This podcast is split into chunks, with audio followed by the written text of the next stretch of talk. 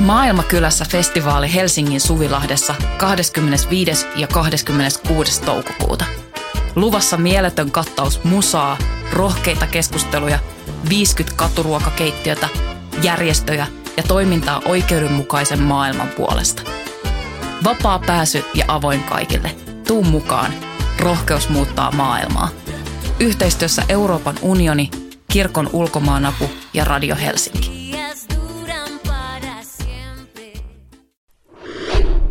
Voima. Ymmärrä maailmaa. Voimasta numero 4 2022. Lukija ja jutun kirjoittaja Iida Simes. Ihmisyys sodassa. Sodalla on säännöt. Siviilejä ei saa vahingoittaa tahallaan. Haavoittuneiden hoito pitää järjestää ja kuolleet pitää luetteloida ja haudata. Kun sota on ohi, sotarikosten tutkinta pääsee käyntiin. Huhtikuun lopussa vuonna 2022 Venäjän valtion virallinen uutistoimisto TASS raportoi presidentti Vladimir Putinin ja YK pääsihteerin Antonio Guterresin tapaamisesta Moskovassa.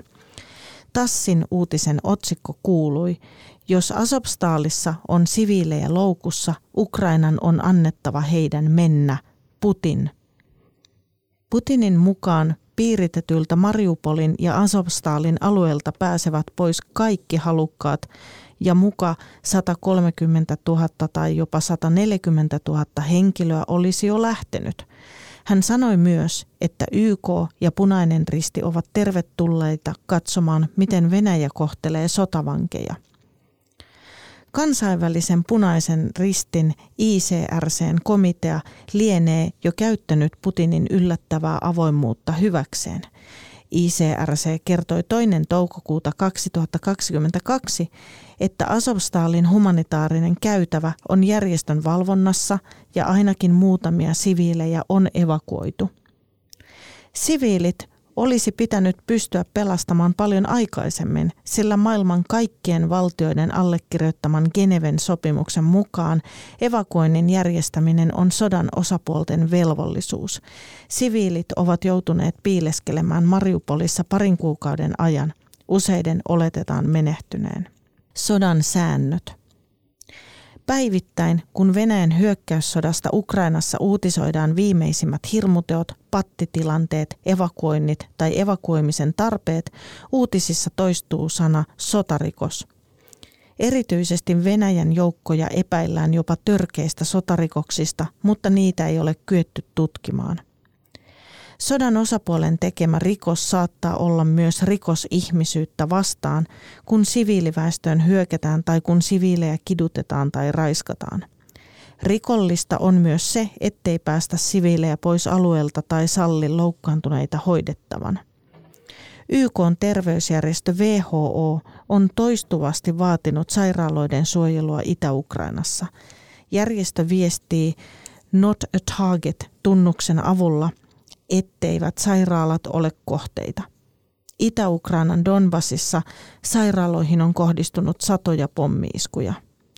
Sodalla on säännöt, punainen ristijärjestö muistuttaa.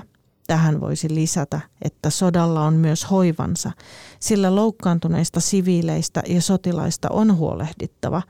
Jopa kuolleiksi todetuista on pidettävä huolta sopimuksen mukaan. Ruumiit pitää luetteloida niin, että heidät voidaan mahdollisesti tunnistaa ja kuolleille pitää järjestää hautaus. Haudat pitää myös merkitä. Kaikki tutkitaan.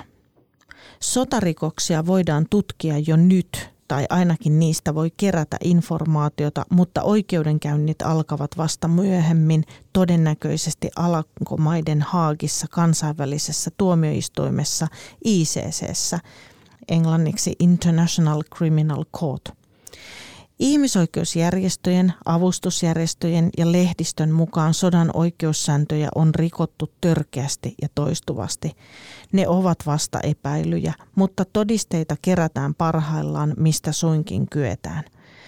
Vaikkei Venäjä ole julistanut sotaa Ukrainaa vastaan, sodan säännöt pätevät myös erikoisoperaation, kuten Venäjä hyökkäyssotaa kutsuu.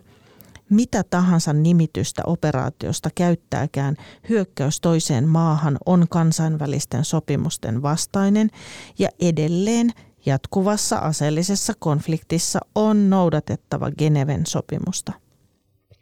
Sodassa on ainakin kaksi puolta – pääasiallisesti tämä sota näyttäytyy epätasaisena siksi, että sitä käydään enimmäkseen Ukrainassa ja ylivoimaisesti suurin osa siviiliuhreista on ukrainalaisia.